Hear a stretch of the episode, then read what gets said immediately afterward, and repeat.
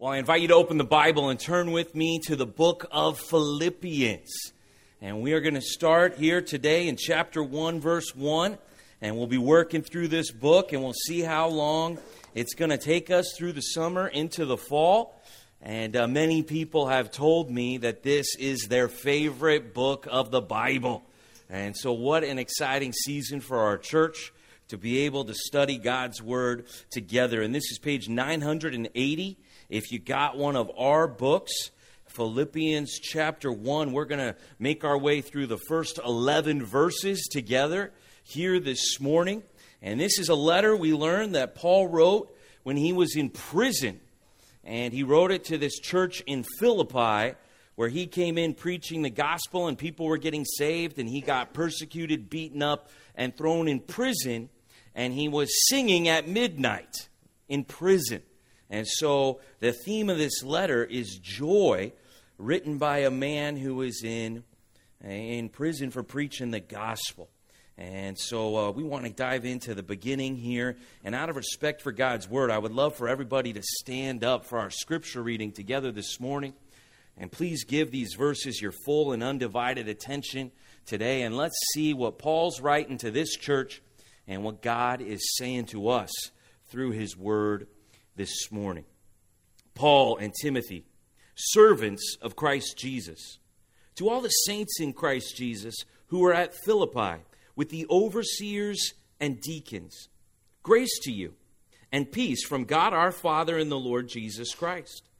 I thank my God in all my remembrance of you, always in every prayer of mine for you all, making my prayer with joy because of your partnership in the gospel from the first day until now. And I am sure of this that he who began a good work in you will bring it to completion at the day of Jesus Christ. It is right for me to feel this way about you all because I hold you in my heart. For you are all partakers with me of grace, both in my imprisonment and in the defense and confirmation of the gospel. For God is my witness, how I yearn for you all with the affection of Christ Jesus.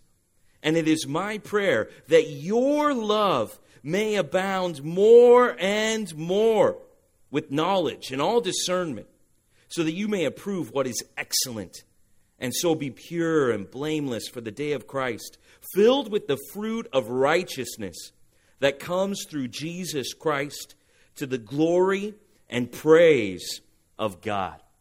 That ends the reading of God's Word. Please go ahead and have a seat. And we see here the greeting that Paul and Timothy, as servants of Jesus, are writing to the saints of Jesus who are in Philippi. There's a line here where it acknowledges the leaders in the church there in Philippi, the overseers.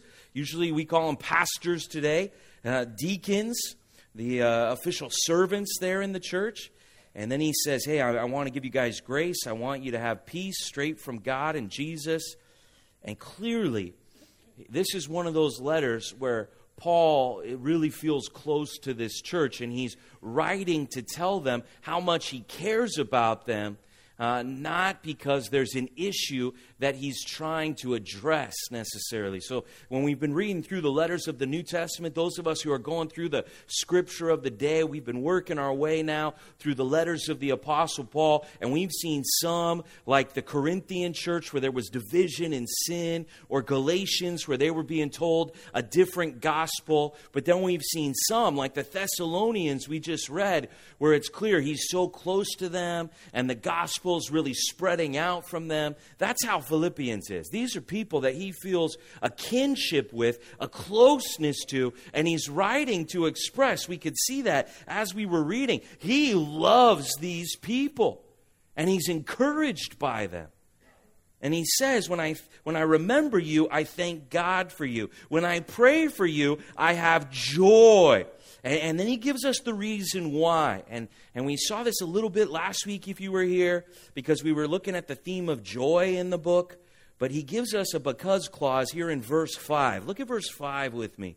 He says, here's, here's why he has this thankfulness to God. Here's why he has this joy when he prays for them because of your partnership in the gospel from the first day until now. So Paul didn't think that he brought the gospel to these people and then they received it. No, he thought of them differently that when they believed in Jesus Christ, they became with him partners in the gospel. That he and these people had a, had a koinonia, is the Greek word here. And it's translated partnership here. But usually, some of us who've been around the church for a while, when we hear the Greek word koinonia, what's the first word that comes to your mind? Fellowship. Fellowship is often how that word is translated.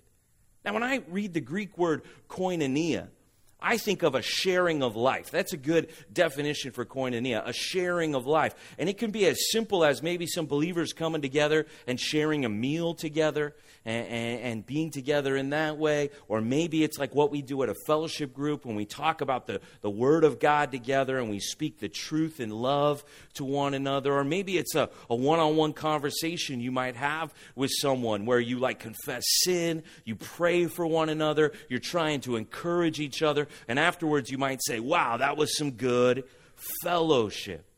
Now, I learned something new about this word in studying this text that I want to share with you. And I was wondering why did they translate it partnership in the gospel rather than fellowship in the gospel?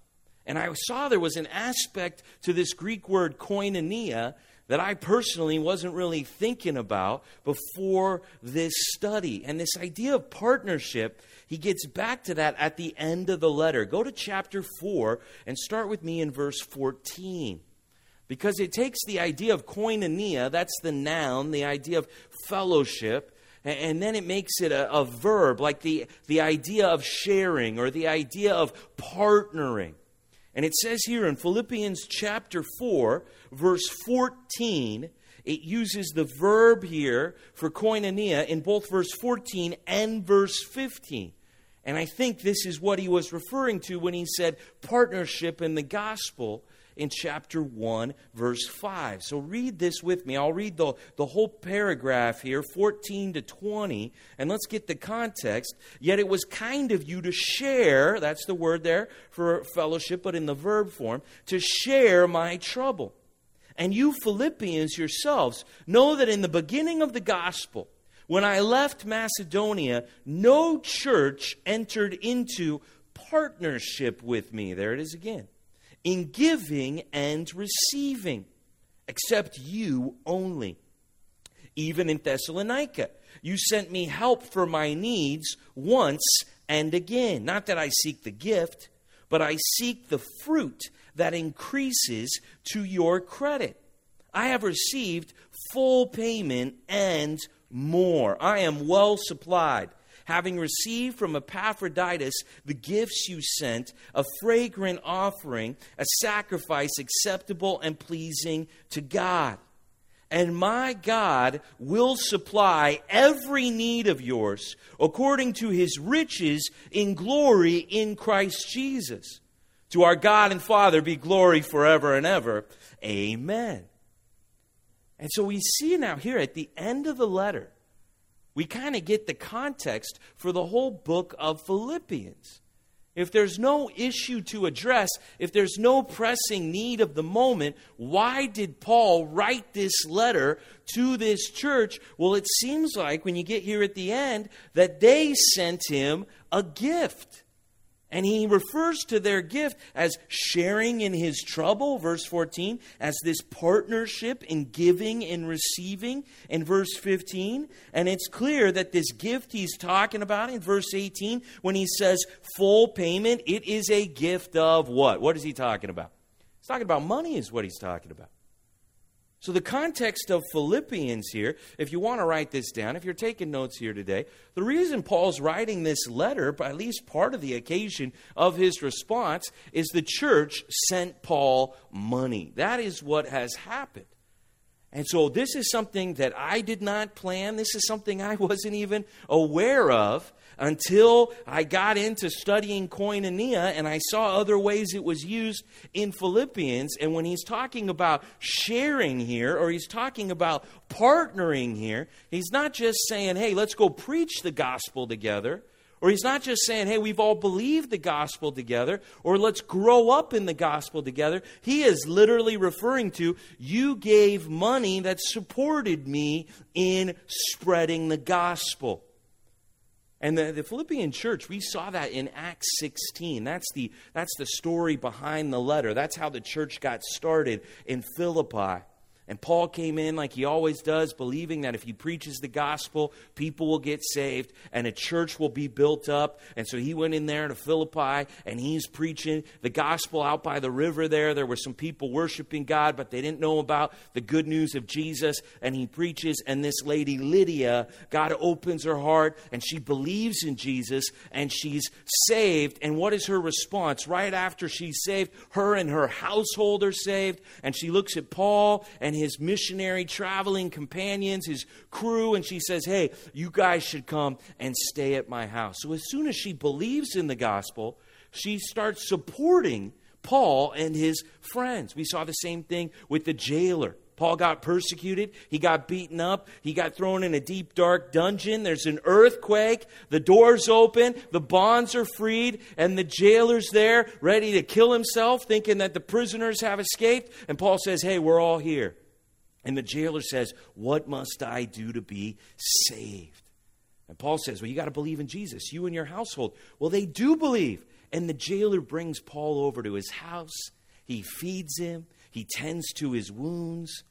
So, from the beginning, there, we see that the Philippians, when they met Paul and he preached the gospel, they didn't just believe the gospel, they partnered in the gospel. Look what he's saying here in, in, verse 15. He's saying, When I left Macedonia, that's where Philippi is, in the northern part of Greece, no church in, entered into partnership with me in giving and receiving except you only. You were the first church that really supported me. Even when I was in Thessalonica, and that's where he goes. After Acts 16, he goes to Thessalonica there, Thessalonica, in uh, 17, and he says, Even then, you gave me help for my needs once and again. So when Paul thought of the Philippians, and he thought of their fellowship, their sharing of life, their partnership. He thought of even how they had given him money to support him in his gospel ministry. So that's an aspect of koinonia that I wasn't really fully understanding until I studied it here for us in the book of Philippians. And once you start seeing it, you start looking up koinonia either in the noun or in the verb, and you start finding verses like this. If you want to write them down, Romans 12, 13, or Romans 15, 26. And it doesn't even translate koinonia fellowship, or it doesn't even translate koinonia partnership. It translates koinonia contribute in those verses, okay? So this is something that God's saying to us through his word. This is not something that I I didn't know when we would sign a lease and make a big announcement. I didn't know when we would get to this text. This isn't my idea, everybody, all right? Okay? And I know, I understand. Look, if you are concerned about people talking about money at church, I am right there with you because so many false teachers have crept in and they have taken advantage of people in church and they have be, been in it for money. I hear you. I agree with you, okay? There is no preacher in the world that should be flying around in a private jet. Can I get an amen from everybody in the congregation, all right? I, I agree with you. Also, I know, I hear what you're saying, eh, or I, I even hear what you're thinking maybe a little bit. Yeah, I was at a church one time and they started a building project, and that's when the whole thing went sideways. I hear you, all right? Preach, all right? I'm with you, okay? Let me just tell you, you're not going to come in next week and see some kind of thermometer somewhere, all right? We're not going to be sending everybody a link this week where you can watch how much we need and how much we're given. We've committed already. We're not going to be doing that here at this church. Here's what we're saying to you as the leaders of the church we're not going to spend more money than we have. How about that for a good principle, all right?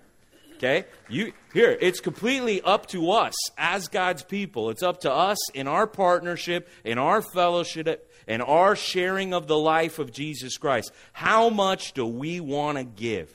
That's, that's what it's going to come down to how much we have to spend in these buildings to build up a long term campus. Okay? So you know how construction is in California. You know how things can be expensive. Well, it comes down to me and you. Hey, do we have a partnership in the gospel? And does that include finances as we're clearly seeing it did between the Philippians and Paul? In fact, we're seeing, wow, the context, the occasion that he is writing in response is he has received a gift from them. And, and he wants to make it so clear that he's not in it for the money. He's talking about being content in any circumstance. He's talking about how they're going to be blessed by God for what they gave. But clearly, you can see in verse 18, he says, I've received full payment and more. I'm well supplied, having received from Epaphroditus the gifts you sent, a fragrant offering, a sacrifice acceptable and pleasing to God. In all the things that have been done wrong with money in the church, let's not miss that God loves a cheerful giver. Can I get an amen from anybody on that? He's saying, hey, you guys gave me of your resources to help me here over here or far away from you in prison. And I want you to know that God is pleased with what you gave and that your gift has really helped me out. That's what he's saying to them. He's saying this was a good thing that you did this. And then he wants to encourage them. And this is the biblical principle. Look here in verse 19. My God will supply every need of yours according to his riches in glory in Christ Jesus. The reason that God's people give is because they believe they can't outgive the giver. Can I get an amen from anybody on this? Has God provided for you in your life? Has God been good to you and your family? Has God given you more than what you need? See, we live with this confidence that He wants them to have that God supplies, that God provides every need because God is the one who is rich in glory. Turn with me to 2 Corinthians chapter 9. Let's go back to 2 Corinthians chapter 9. And this is uh, perhaps uh, the passage that uh, speaks very clearly about giving in the New Testament. And the reason that God's people have given is out of gratitude for what God has provided for them and out of confidence that God will continue to provide for them. That is how it has been traditionally understood by the Church of Jesus Christ for the last 2000 years is it's an element of faith. When God gives to me, I trust God as my provider, and that's why I can be generous with the things that God has given me because I believe I have a generous heavenly Father. Look at how he says it here in 2 Corinthians chapter 9 verse 6. The point is this: Whoever sows sparingly will also reap sparingly, and whoever sows bountifully will also reap bountifully. Each one must give as he has decided in his heart, not reluctantly or under compulsion. For God loves a cheerful giver. Why would anybody give cheerfully? Verse 8 here's what we believe. Here's the promise God is able to make all grace abound to you, so that having all sufficiency in all things at all times, you may abound in every good work. The reason that God's people have loved to give is because they believe that God is able to give more than they could ever need, more for every good work, so they could abound in it. That's what the Philippians have done. The Philippians have given to Paul in that kind of a way, and that is part of the reason he knows that they share life, that they have partnership. And this is going to happen in any group of Christians that gather together for the purpose of the gospel of Jesus, of making disciples. Churches, other Christian groups that gather together, on some level, they're going to have to figure out how are we going to work the money out among us. And that's a part of the sharing of life, that's a part of the koinonia And Paul, he's responding to the Philippians and he's saying, God is going to provide for you, and he's thankful for their gift, their partnership in the gospel.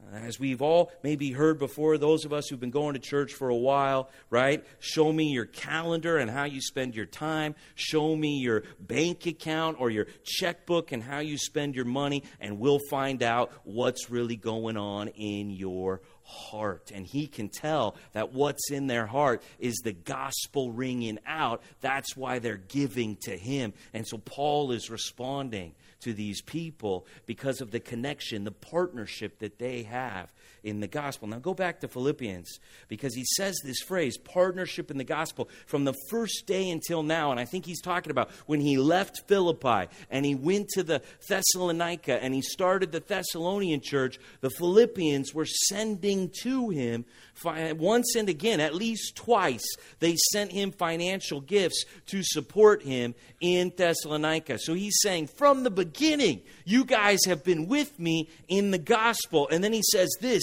in verse 6, a super encouraging verse. He says, And I am sure of this, that he who began a good work in you will bring it to completion at the day of Jesus Christ saying, You guys have been in the gospel with me from the beginning, and I'm persuaded, I'm convinced, I'm sure that I've seen God start a work in you, and whatever God starts, He finishes. That's something He wants them to know about God. We praise the Lord that God does not do things in a half a job, Bob kind of a way. We rejoice in that. And that's something we should all know, right? When God saves somebody, salvation is not just something that took place in the past. If you're saved here this morning, salvation has an ongoing effect in the present. That's your sanctification, that's your growth. And salvation has a purpose of glorification when you will be with Jesus and be made like Jesus for all of eternity. What God has begun, He will be faithful to complete. And he finds great joy in that.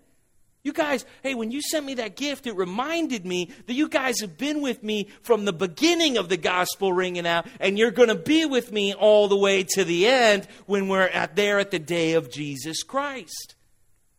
And he finds great joy in the fact that Jesus is not just the beginner of our faith, but the finisher of our faith. Go to Hebrews chapter 12 with me. And it's over here to the right in the New Testament. Hebrews chapter 12 is on page 1008 if you got one of our books. And one of the ways that we often talk, we talk about salvation, those of us who are believers, as something that happened in the past. But in the scripture, it often refers to a fullness of salvation that is yet to be experienced. So we're living here in space and time, but salvation is for all of eternity, and we haven't fully experienced yet the glory of salvation in the spiritual age, in the eternal realm. And here in Hebrews chapter 12, it talks about, yes, Yes, look at the past. Look what's happened. But also, look at how Jesus did it here. Hebrews 12, verse 1. Therefore, since we are surrounded by so great a cloud of witnesses, all of those before us who have had faith in the Lord, let us also lay aside every weight and the sin which clings so closely, and let us run with endurance the race that is set before us, looking to Jesus. And here's what you want to see the founder and perfecter of our faith, who for the joy that was set before him endured the cross, despising the shame, and is seated at the right hand of the throne of God.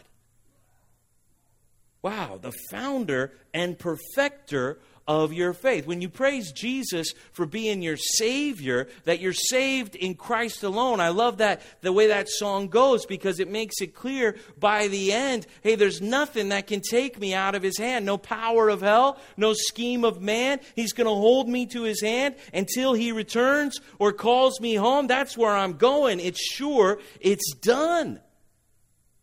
Jesus didn't just give you faith to save you, He will perfect your faith and glorify you. That's what the scripture says. He's the founder and perfecter. And so there's this, this thing hey, can you see all the faith in the past? Are you running for Jesus in the present? Well, you know what's going to motivate you and keep you running long term, enduring in the marathon of life, running hard for Jesus Christ? You got to do what Jesus did and look at the joy that is set before you. Why did Jesus stay up there on that cross when he's in so much physical pain, bleeding out, held up there by those nails, trying to just keep breathing?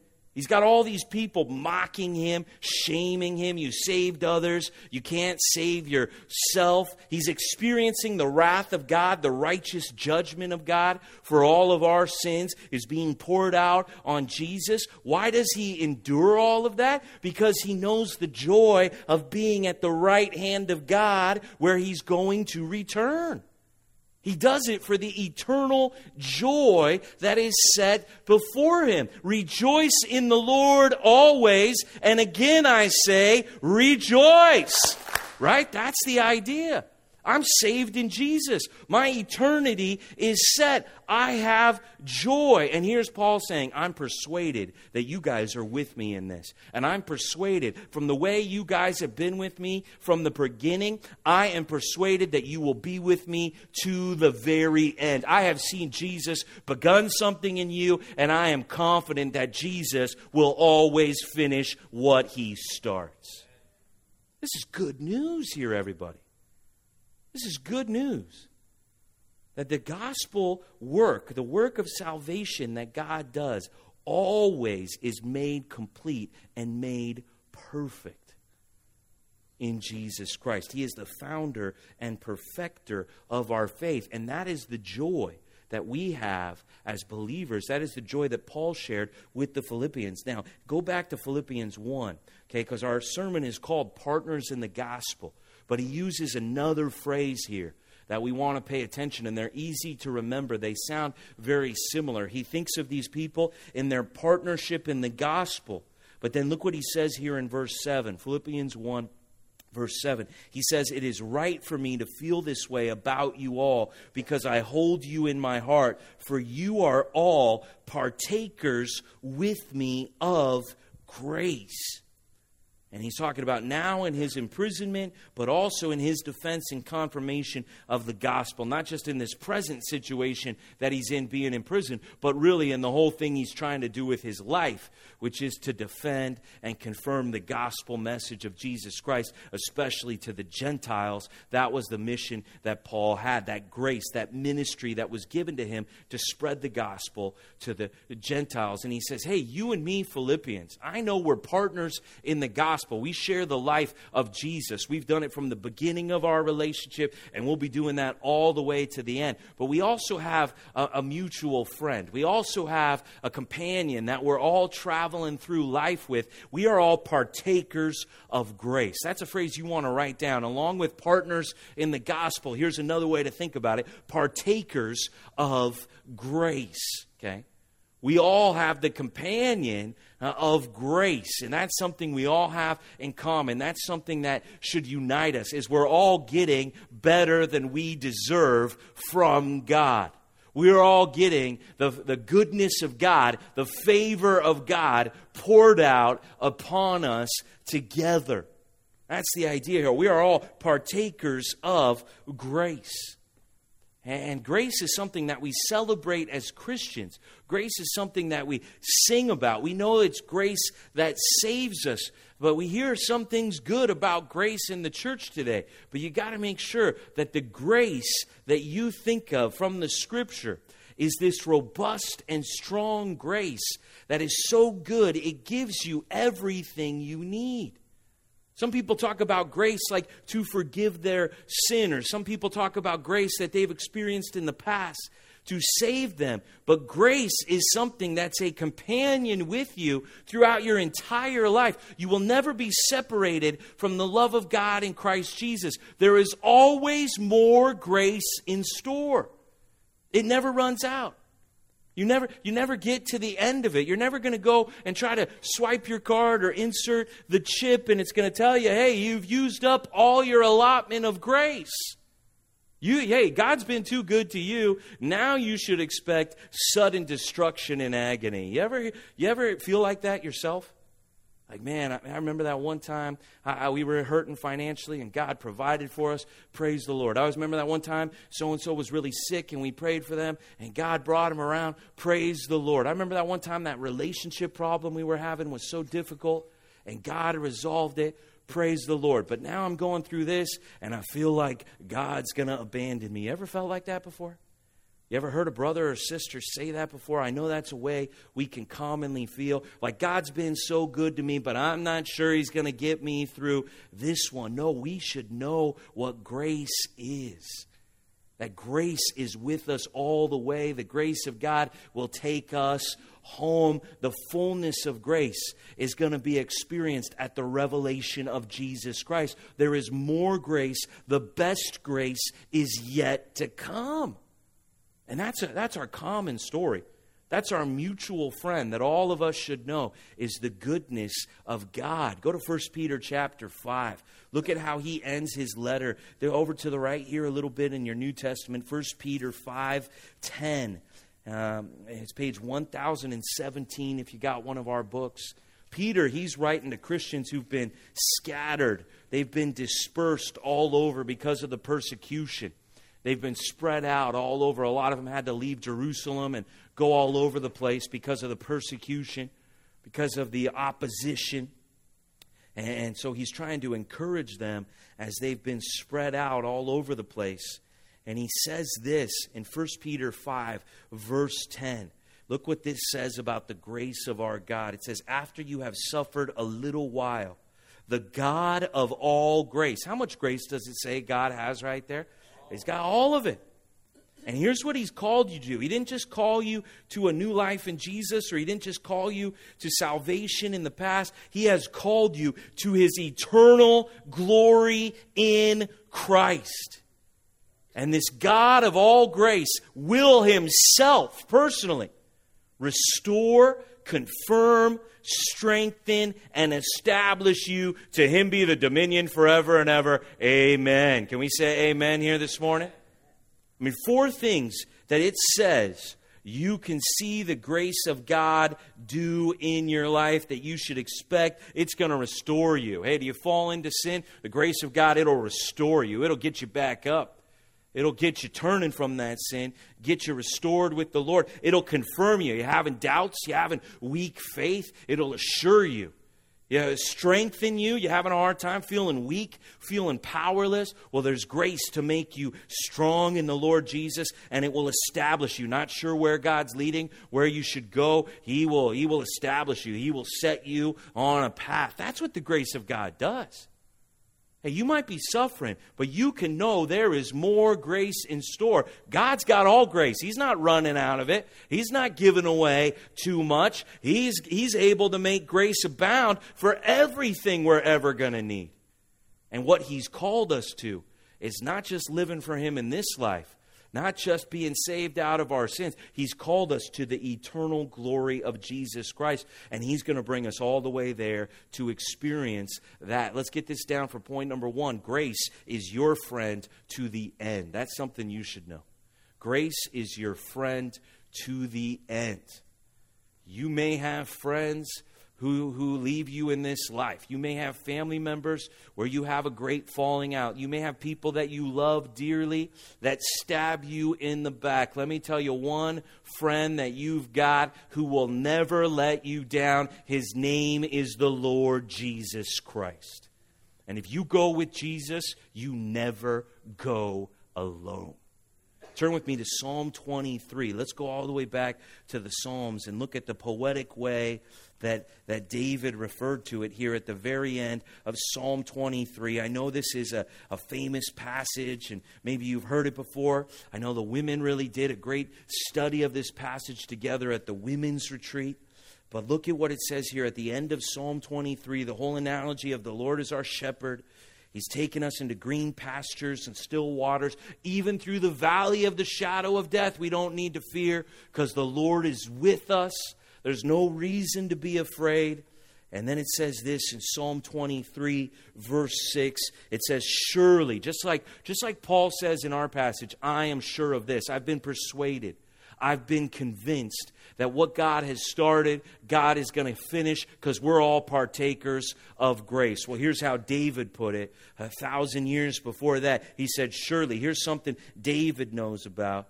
He, he says, Only this goodness and mercy shall follow me all the days of my life, and I shall dwell in the house of the Lord forever. I had this uh, friend, this, this guy that really partnered with me in the gospel at Compass Aliso when, when I started serving at that church and doing the high school ministry down there back in uh, 2006. I worked very closely with this guy, Pastor Pete Lazushenkoff, right? There's a last name for you right there, right? And uh, this guy, he is a he is a character. If you ever get to meet him, he is a, a great friend of mine. He is a man of the Lord, and he always used to use this analogy. He would say that when we're going for the gospel together in a world that it hates us, where there's going to be persecution and opposition, it's like we're walking through an alley. It's like we're, we're in one of those back alleys and it's getting dark and you're hearing like a, like a cat all of a sudden, right? You know, you know the scene I'm talking about, right? And all of a sudden you hear footsteps following you and you can't quite see who's there. And all of a sudden there's like people gathering around and it could be a street fight in a dark alley. And when the street fight comes, are we going to stay together and are we going to fight together or are we going to all run for our lives? That's what he always used to say. And I was like, Lord, who is this intense person you got me working with here, right? Because he said, Are we are we standing? Are we standing side by side? Are we ready to fight together when the going gets tough, when the darkness closes in, when the world comes around us, when Satan wants to divide us? Are we going to be together? And every time he, he would say that, I would think of this verse, and I would know that when we're in the dark alleys of life and the enemies around us are closing in, you can look over your shoulder, and goodness and mercy are chasing after you. They have your back. There is nowhere you can go that the goodness and mercy of God are not following you. And if you know the Hebrew there, it's like they're running after you, they're chasing you the grace of God. We are all partakers. We are all companions of grace. It is our friend of ours. It is always there. We might forget that it's there, but we can look over our shoulder at any moment and we can know that God is giving us more than we deserve in His mercy and His goodness. His undeserved favor is always being poured out in our lives because God is a good and loving Heavenly Father. That's, that's who he is. So this is this is the confidence that Paul's got. This is why this guy has joy in prison. This is why the guy can write things like rejoice always because we have the goodness of God and it's with us now, it will be with us tomorrow and it will take us all the way to the end. And anywhere that God sends you, anywhere that you go, even moving away from God, his goodness and mercy are coming after you and you will be with the Lord. You will dwell in his house forever. He's called you to the eternal glory of Jesus Christ. Grace will be your friend to the end. So you can see he's starting this letter out and he's saying, Hey, you guys have been with me from the beginning. And specifically, he's referring to how they've supported him financially. And, and he finds so much joy, not just for what they've done for him in the past or present but the confidence he has that he will be with them to the very end. And so then he starts to get into his prayer for them. If you go back to Proverbs chapter 1, and let's pick it up right where we've left off so far in verse 8. And he says this, and he wants them to know this is not just words that he's throwing out here. This is not just sentiment. He's not just saying something nice because they sent him some money. That's not what is happening here. He says, God is my witness. Uh, this is Philippians chapter 1, verse 8. And he wants them to know that what he's saying right now, because he can't come and say it to their face, He can't communicate it to him with his nonverbal communication. He can't even go and do an action that would display it or show it. So all he's got right now is this letter and his words. But he says, God is my witness because he wants him to know that what he's about to say is the truth. And he says, How I yearn for you all with the affection of Christ Jesus. I mean, he just said in the verse before, I hold you in my heart. And now he's saying, I yearn for you in the affection of Jesus Christ. Yearn is not really an Orange County vocabulary word. Somebody came up to you after the service and they're like, hey, brother, hey, sister, I yearn for you. You would probably feel incredibly awkward about that. You'd probably be like, great to see you, brother, as you took steps backwards. I mean, what he's saying is that if you get down to the bottom of who I am, you are there. I long for you. I wish I could be with you right now. That's what he's saying. He's expressing a real passion that he has for these people. And it's clear, at least we, we don't hear what they say, but by their actions in Acts 16, by their actions here in Philippians of supporting him financially, it's clear that these people really care about Paul too. We're talking about a real connection of love. And then he prays this for them in verse 9. He says, And it is my prayer that your love may abound more and more with knowledge and all discernment, so that you may approve what is excellent. So be pure and blameless for the day of Christ, filled with the fruit of righteousness that comes through Jesus to the glory and praise of God. Now, now this is really interesting, and I think this is something we really need to process. Now, this has been something I, that's really helped me thinking about this as we talk about it here this morning, I, this is a great example of love. The way that Paul describes these people and the way that these people have treated Paul, this is an example, one of those precious examples these days of Christians who really love one another. And as soon as he acknowledges that, as soon as he says, I yearn for you with the sincere affection that comes from Jesus. Jesus, he loved me when he died for me when I was a sinner. He loved me when he shed his blood to make me righteous. He loved me when he gave his last breath so I could live. And with that affection that Jesus had for me, I now yearn or long for you. I mean, that's as intimate as a thing you can say to somebody right there. And then he immediately rolls into, and I pray that your love is more and more. Now let's think about that. He has real love with these people, he's acknowledging it. He's saying that, that they have it for him, that he has it for them. And then he's immediately praying that there would be more and more of that love. Hmm. That's so different than how I naturally think. And maybe you're like me. Maybe I'm just a super selfish person. I don't know. But when somebody questions my love, somebody in my family, my extended family, one of my friends, this is something I've seen in my own heart over the course of my life. Somebody questions whether I love them or not. I immediately assume, of course I love you. And I want to get defensive. And I want to say, well, of course I love you. How could that even be a question? And, and I want to say, well, the reason I know I love you is I have some kind of feeling in my heart for you or a way of thinking about you. So I must love you. Of course I love you. And then contrast that with this, where here's people who really love each other. And what is he praying for them? More love. Well, that's really interesting.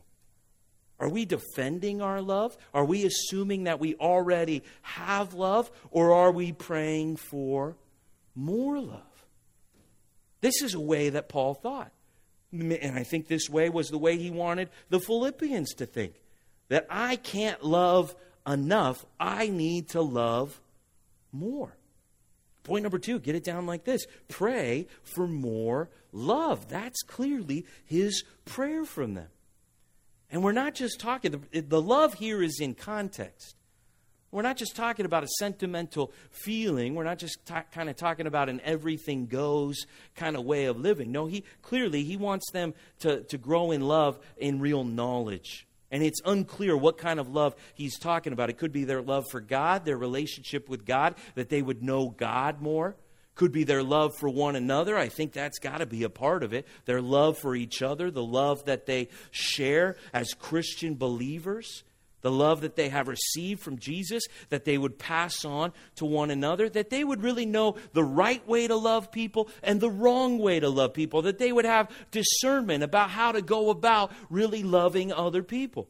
And clearly, the point of this love, as the point of all love that comes from God, is to take people away from sin and to set them apart for the purpose of righteousness. That's what it says here. Love that leads towards excellence, towards purity and being blameless, ready for the day of Jesus. Love that's filled with the fruit of righteousness. So it's more than just an emotion or a feeling kind of a love. It's a love that leads you to know what to do, a love that leads to righteousness and purity, but he wants them to have more love with people he already has love with. Now, love is, is a major problem in the American church. And so when we get to study Philippians, where people love each other, we should really pay attention to this. And a similar church is First Thessalonians. Turn over there, just a few pages over to the right. We've just been reading through First and Second Thessalonians, and this is another church that Paul clearly has this intimate relationship with. Go to 1 Thessalonians 3, verse 11, and look at what he prays for this church. Very similar to what he prays for the Philippians. I mean, in 1 Thessalonians, he says that he's like a mother to that church, he's like a father to that church, and he says that when he got torn apart from them, when the persecution came and he couldn't be with them anymore, he felt like an orphan. He felt like he had been deprived of the relationship with them. He felt orphaned apart from them. I mean, he's using the closest family terms that we have to describe how he cares for these people. And he says that he yearns for them in verse 6. This is 1 Thessalonians 3 6. He says, But now that Timothy has come to us from you and has brought the good news of your faith and love, and reported that you always remember us kindly, and you long to see us as we long to see you. You could also translate that, you guys are yearning for me like I'm yearning for you guys, right? I mean, that's as, that's as loving as it gets. But then he goes right to this in verse 11. Now may our God and Father Himself and our Lord Jesus direct our way to you, and may the Lord make you increase and abound in love for one another and for all, as we do for you so that he may establish your hearts blameless in holiness before our God and Father at the coming of our Lord Jesus with all his saints. Okay, so maybe this is the secret to the connection that Paul has with the Thessalonians and Paul has with the Philippians, people that he can say he yearns for. Here, it's very clear. He's saying that the report has come, and I know you're yearning for me like I'm yearning for you. And what does he immediately go to? I'm praying that will abound and love even more. Maybe what Paul is telling all of us is that you can't get to a limit of love, and you should always be seeking to love more. And people who are always seeking to love more will be people who are really united in the love of Jesus Christ. Maybe if we're all a bunch of people assuming we love one another and defending how we love one another, we won't really yearn for one another. But if we want to love each other more and we're praying for more love among us, we'll see a great unity in Jesus Christ. I mean, isn't this what Jesus said to his disciples? Isn't this supposed to be our signature? Isn't this supposed to be how the world is going to recognize us? They will know we are Christians by our. How are we doing with that these days? Is that what they're thinking when they hear about Jesus, Christians, church? Do they know we are Christians? by our love? Do they know that, hey, in that group of people, when, when people have wronged one another, They will go to each other. They will humble themselves. They will confess their sins to one another. They will resolve conflict and make things right. That's what I know about those Christians. Man, when somebody over there has a need, those people will gather around them. They will pray for them. They will be there. Like is the world, the world which is the darkness, the world which is the opposition all around us, when they close in around us, did they see me and you in the street fight back to back, like we're ready to go down together? Or do they see us scatter every man for himself? What does the world see? when they're looking at the church of Jesus Christ. Even after he prays this for them, even after he tells them they have this, in 1 Thessalonians chapter 4 verse 9, he says this, "Now concerning brotherly love, you have no need for anyone to write to you."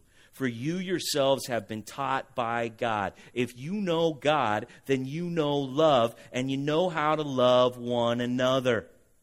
That is indeed what you are doing. He says, You guys are loving people. In fact, you're not just loving one another, you're loving all the brothers throughout Macedonia. That, that extends all the way over to Philippi. That's all over Greece there. But we urge you, brothers, to do this more and more. So, this was Paul's prayer for the Thessalonians, it was Paul's prayer for the Philippians, people that already loved him and he loved them. He th- had one thought we need more love. Is anybody ready to say that here in the church in America, big picture, here in our church, right here, Compass Bible Church, Huntington Beach, are we ready to say that we need more love here in the church? Well, let's pray for it. Let's pray for it. I mean, wouldn't it be great if people knew we are Christians by our love? Wouldn't it be great if every one of us was asking not what our church could do for us, but asking what we could do for our church? Wouldn't it be great if every one of us was thinking, man, those people that gather together to worship in the name of Jesus, those people that Jesus died for, how could I love those people more? That's what I'm praying for myself. I hope you're praying that for yourself. I hope you're praying that for our church. This is a chance for us to be partners in the gospel, to be partakers of grace, for us to come together, that the world could see a group of people and they could know who we are, that we are one in the Spirit, we are one in the Lord, and we pray that our unity will one day be restored. They will know we are Christians by our love. Man, this is just the beginning. This is just the introduction to the letter of Philippians, everybody. This is very exciting. So I hope that you are stirred up in your heart, that you're encouraged by the partnership that we've got in the gospel, that we're all partakers of grace, and that you will join me in praying now. That God will be faithful to complete what He started in us, and that we will grow in our love for one another. Let's pray together. Father in heaven, we come to you. And God, it just seems like this is a timely message for us on this day. Uh, that, that we would announce this opportunity that you have opened up, this amazing deal we've gotten on this space across the street. And God, that we could really evaluate our commitment to one another, our love for one another. So, Father, I pray for this group of people right here in Huntington Beach, the church here of Compass Bible Church. I pray that we will abound more and more in love for one another, that we will know that Jesus Christ, He gave His life for us.